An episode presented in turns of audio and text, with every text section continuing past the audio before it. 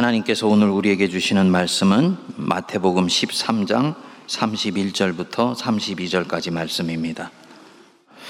또 비유를 들어 이르시되 천국은 마치 사람이 자기 밭에 갖다 심은 겨자씨 하나를 같으니 이는 모든 씨보다 작은 것이로되 자란 후에는 풀보다 커서 나무가 되매 공중의 새들이 와서 그 가지에 깃들이느니라 아멘.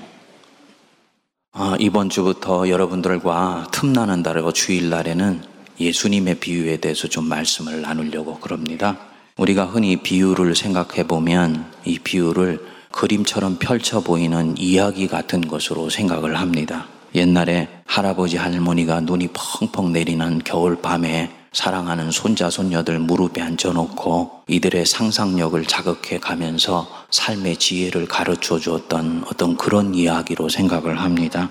그런데 예수님의 산상수훈이나 사도 바울 같이 직접 말씀하신 부분에 대해서는 우리 성도들이 이 영적인 긴박감을 갖고 있는 반면에 비유는 동화책 읽는 마음으로 어떤 경우는 편안하다 못해서 아니한 마음으로 이 비유의 말씀을 대하는 경우가 있더라는 것입니다. 여러분 이것은 비유에 대한 잘못된 오해에서부터 나오는 반응입니다. 우리 예수님은 분명한 확신 한 가지를 갖고 계셨습니다. 하나님은 우리가 살면서 흔히 접하는 가장 가까운 곳에 있는 일상에 익숙한 것을 통해서 당신을 드러내신다는 확신이었습니다. 산에 있는 나무, 들의 풀, 그리고 공중의 새, 농부들의 터전인 밭과 들, 아낙네들의 음식 재료 등등 일상에서 손에 닿을 수 있는 것들을 통해 하나님 자신을 드러내신다고 보았습니다. 크고 광대하신 하나님, 우주의 우주도 담을 수 없는 그 하나님이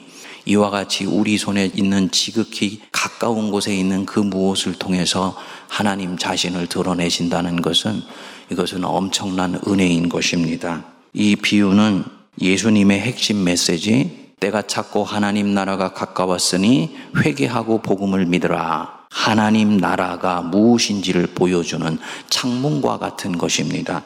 이 비유라는 창문을 통해서 하나님의 말씀의 세계 안으로 들어가 보면 예수님이 무슨 생각을 하셨고 어떤 비전을 그 가슴에 품으시면서 당신의 삶을 끝까지 십자가를 향해 추동해 나가셨는지 도대체 그분이 꿈꾸셨던 이 하나님의 나라가 무엇인지 로마 황제와 칼끝을 세우면서까지도 끝까지 품으셨던 그분의 나라가 도대체 무엇이었는지를 우리는 잘 볼 수 있게 됩니다.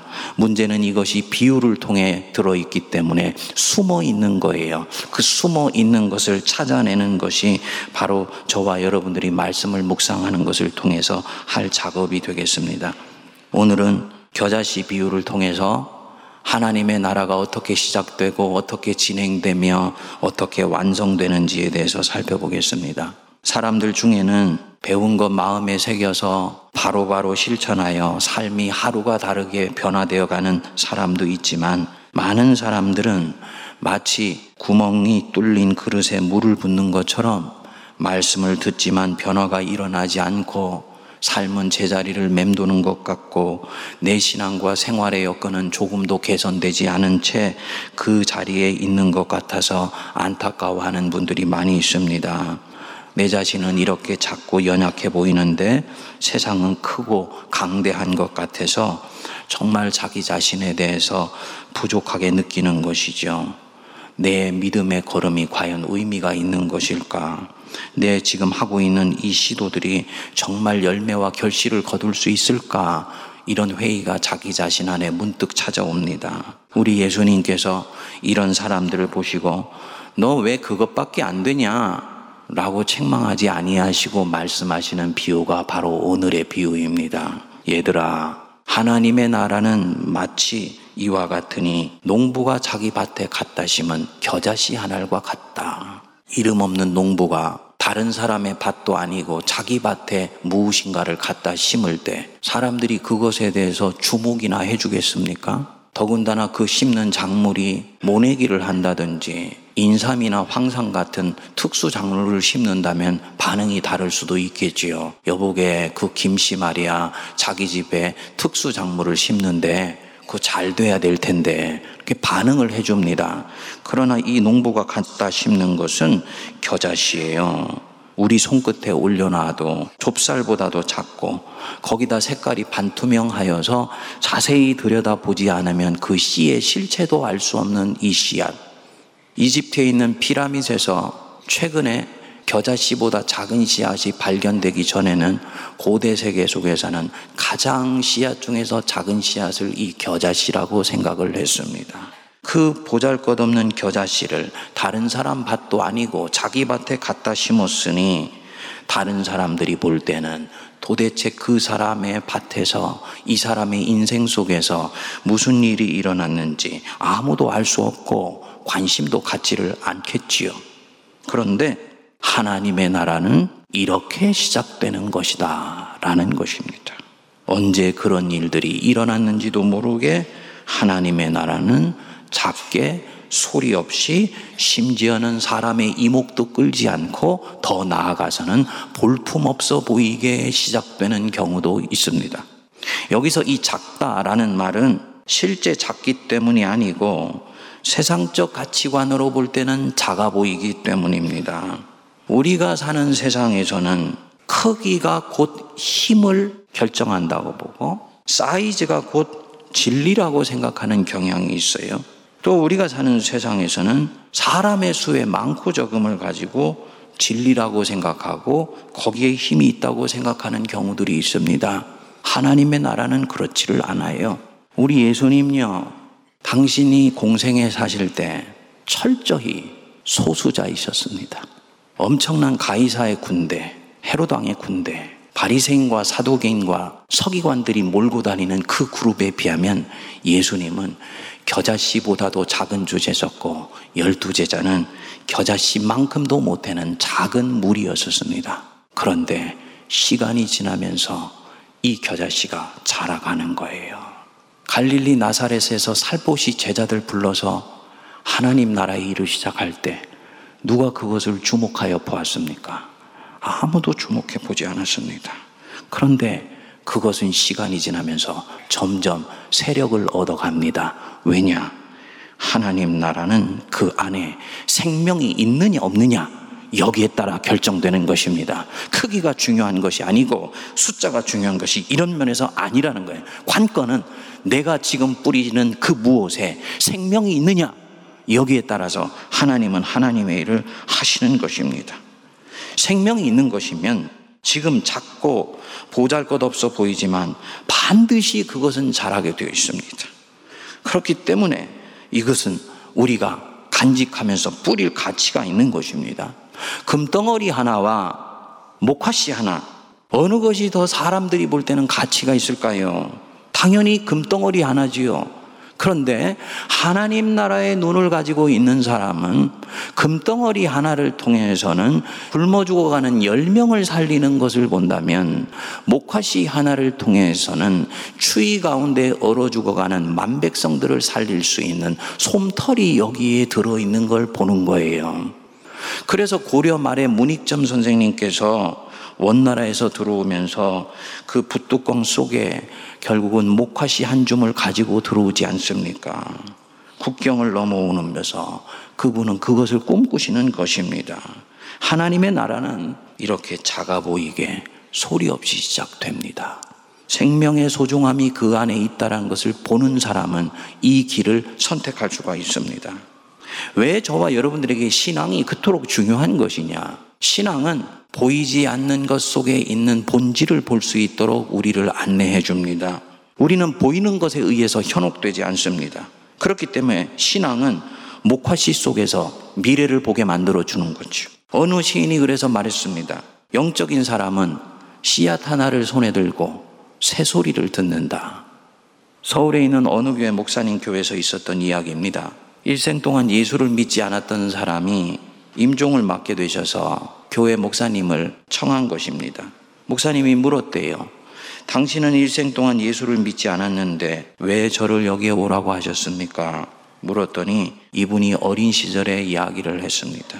초등학교 때 교회 가면 연필 준다고 해서 교회를 몇 번 드나들면서 그때 귀전에 예수 사랑하심은 라는 찬송가를 듣고 배웠습니다. 그런데 희한하게도 교회를 나가지 않는 가운데서도 계속 마음속에 예수 사랑하심은 그 찬송이 떠나지를 않고 그걸 들을 때마다 내가 언젠가는 교회 가야지, 언젠가는 교회 가야지 하면서 생애 이 마지막 끝자락까지 오게 되었다는 거예요. 그렇지만 죽기 전에는 내가 예수님 영접하고 가야 된다는 마음에 염치 불구하고 목사님을 불렀다는 것입니다. 그러면서 그렇게 울더라는 것입니다. 여러분, 이게 하나님의 나라입니다.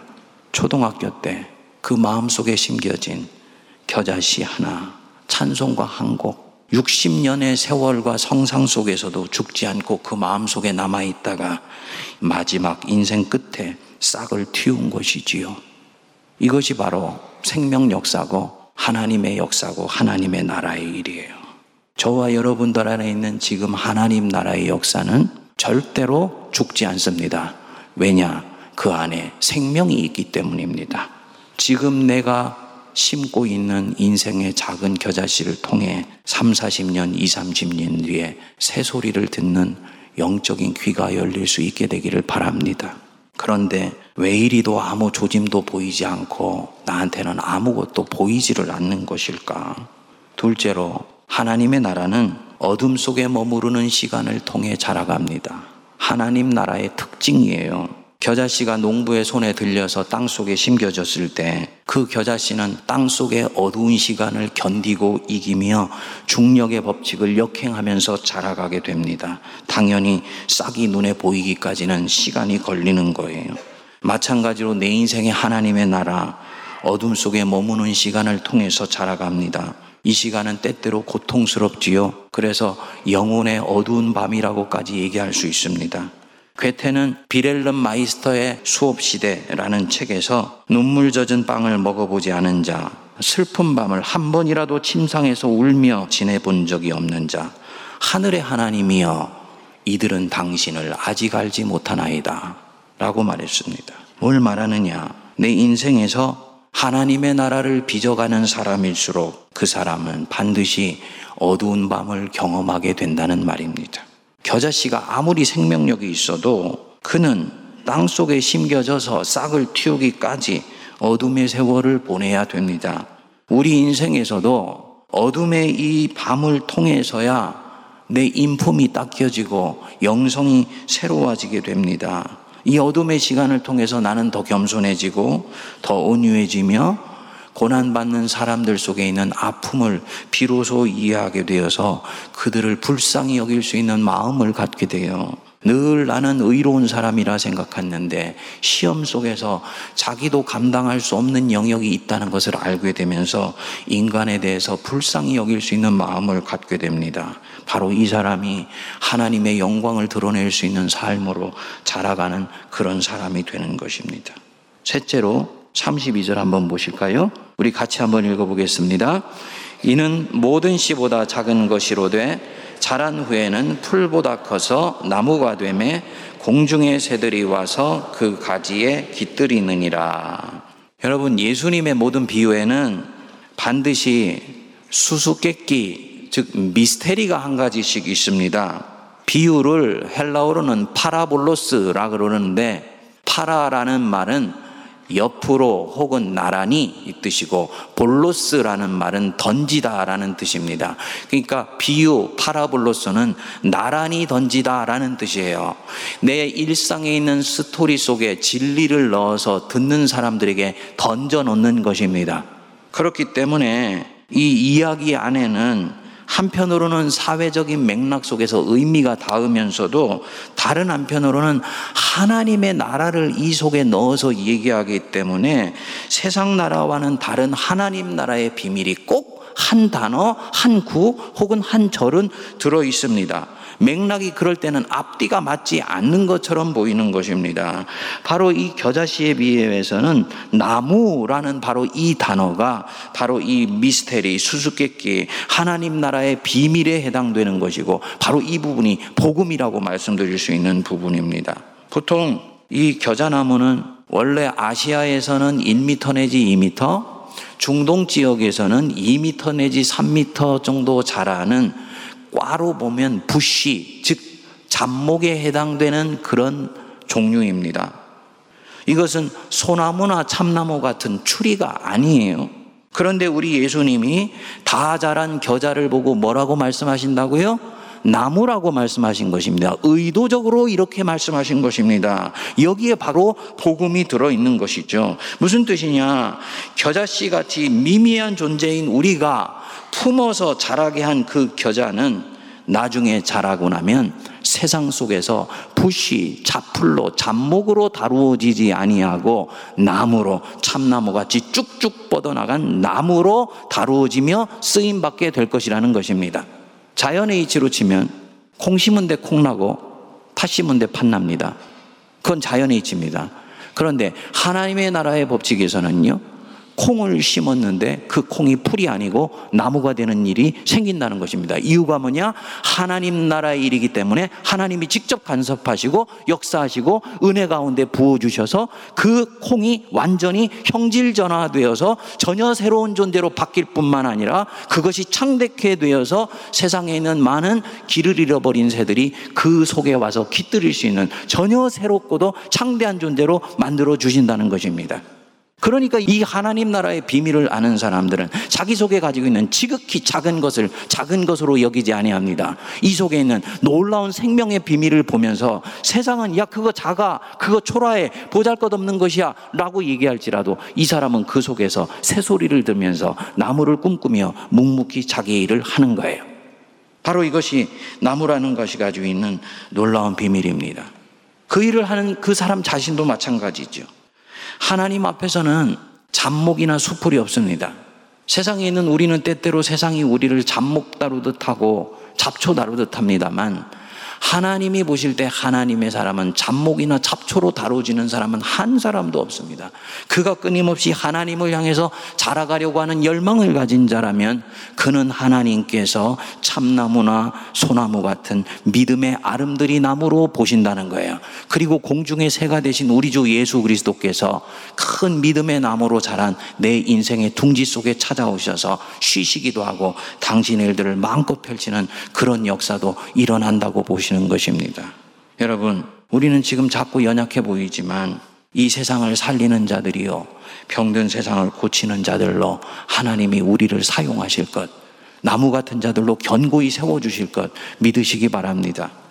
올해는 호주 선교 130주년이 되는 해입니다. 지금부터 정확히 130년 전인 1889년 10월 2일에 호주에 있는 빅토리아 장로교회가 파송한 두 선교사 헨리 데이비스 목사님과 그의 누이 메리 데이비스가 낯선 조선 땅을 처음 밟게 되었습니다. 이 헨리 데이비스는 어려서부터 선교사가 되는 꿈을 꾸어서 약관의 나이 20살에 이미 인도 선교사로 나가서 일을 하게 되었습니다. 그런데 말라리아로 그만 선교를 중단하고 다시 호주로 돌아와서 학업을 마치고 사회생활을 하는 중에 인도 선교를 다시 하겠다는 결심을 갖게 되고 이때 조선에 있는 선교사로부터 온 편지를 읽고 가슴이 뜨거워져서 마침내 최초의 호주 선교사로 부산항에 들어오게 됩니다.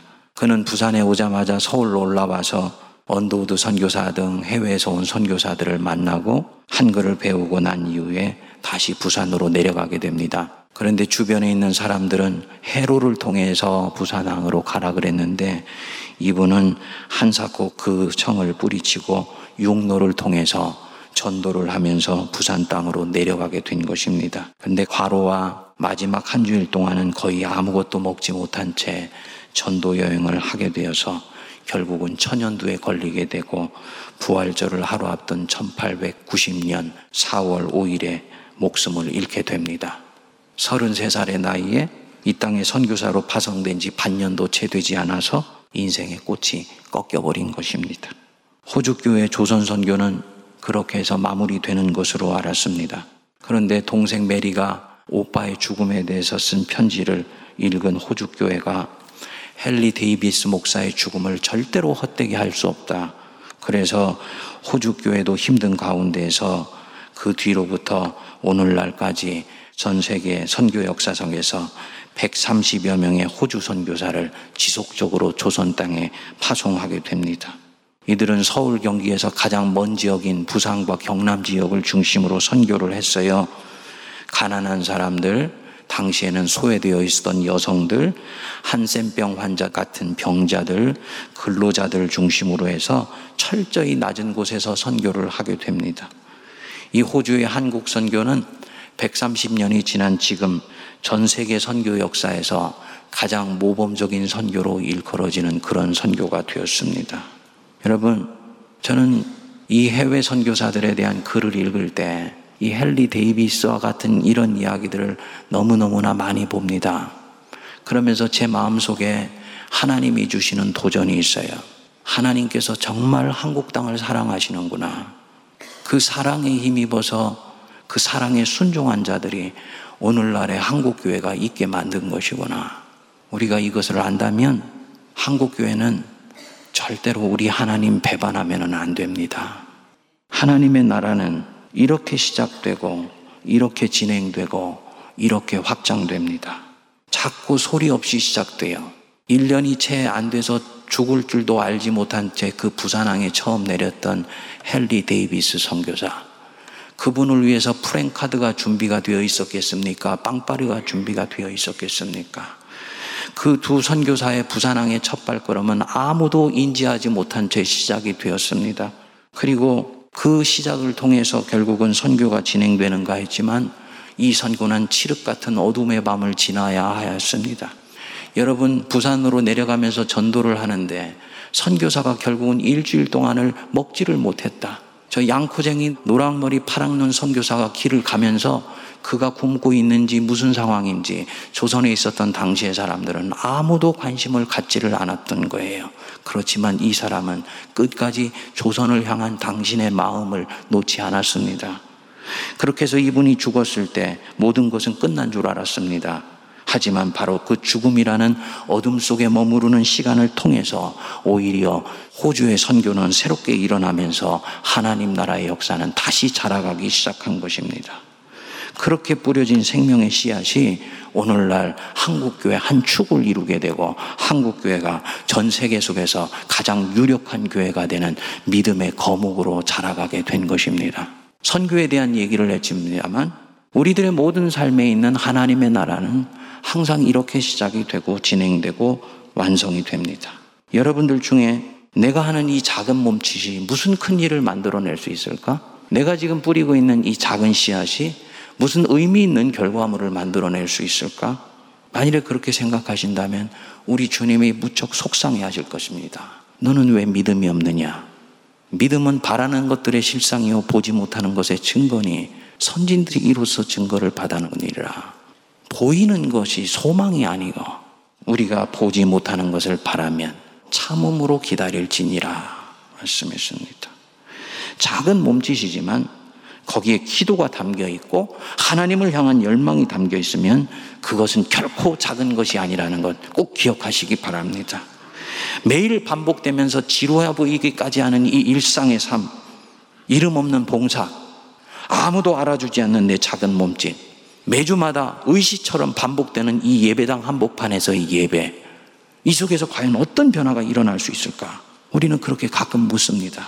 그런데 그 속에 여전히 꺼지지 않는 생명의 씨앗을 내가 붙들고 있고 하나님을 향한 열망을 내가 붙들고 있다면 그것은 결코 그냥 꺼지는 것이 아닙니다. 때가 되었을 때는 내 속에 반드시 뿌리를 내리고 위로 가지를 뻗어서 열매 맺게 됩니다. 믿으시기 바랍니다.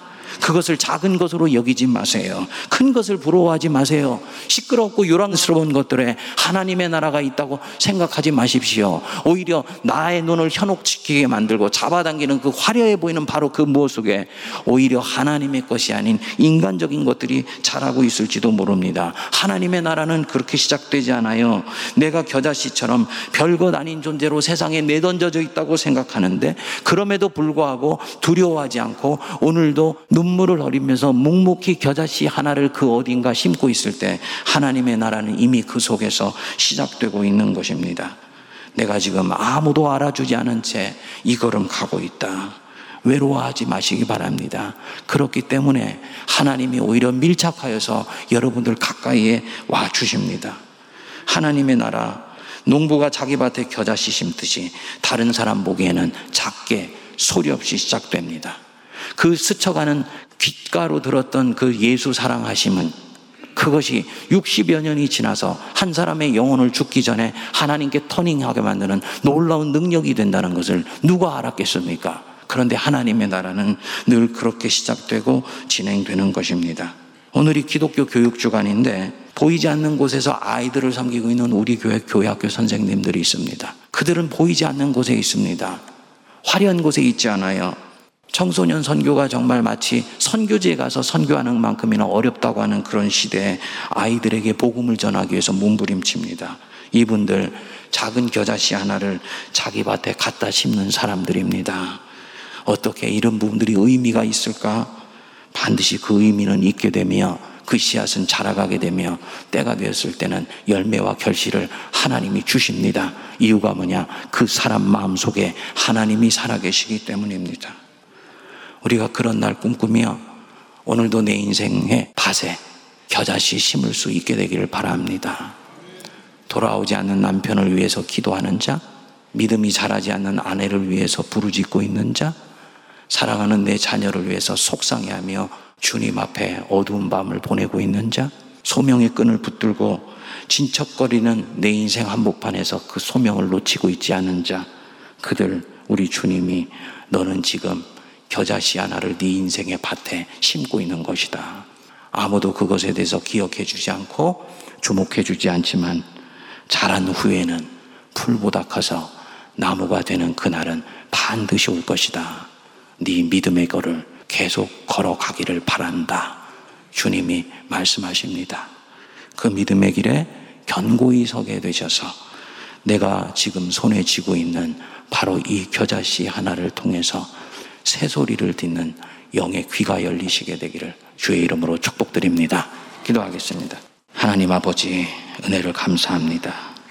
자기 밭에 심은 겨자씨 누가 관심이나 가지겠습니까? 그러나 우리 하나님이 관심 갖고 계시며 우리 하나님의 시선이 거기에 집중되어 계시기에 때가 되었을 때 그것은 하나님의 은혜와 섭리로 자라가게 되고 열매를 맺게 될 때 그것은 더 이상 잡목이 아니요 아름드리 나무로 주님께서 자라가게 하여 주실 줄을 믿습니다.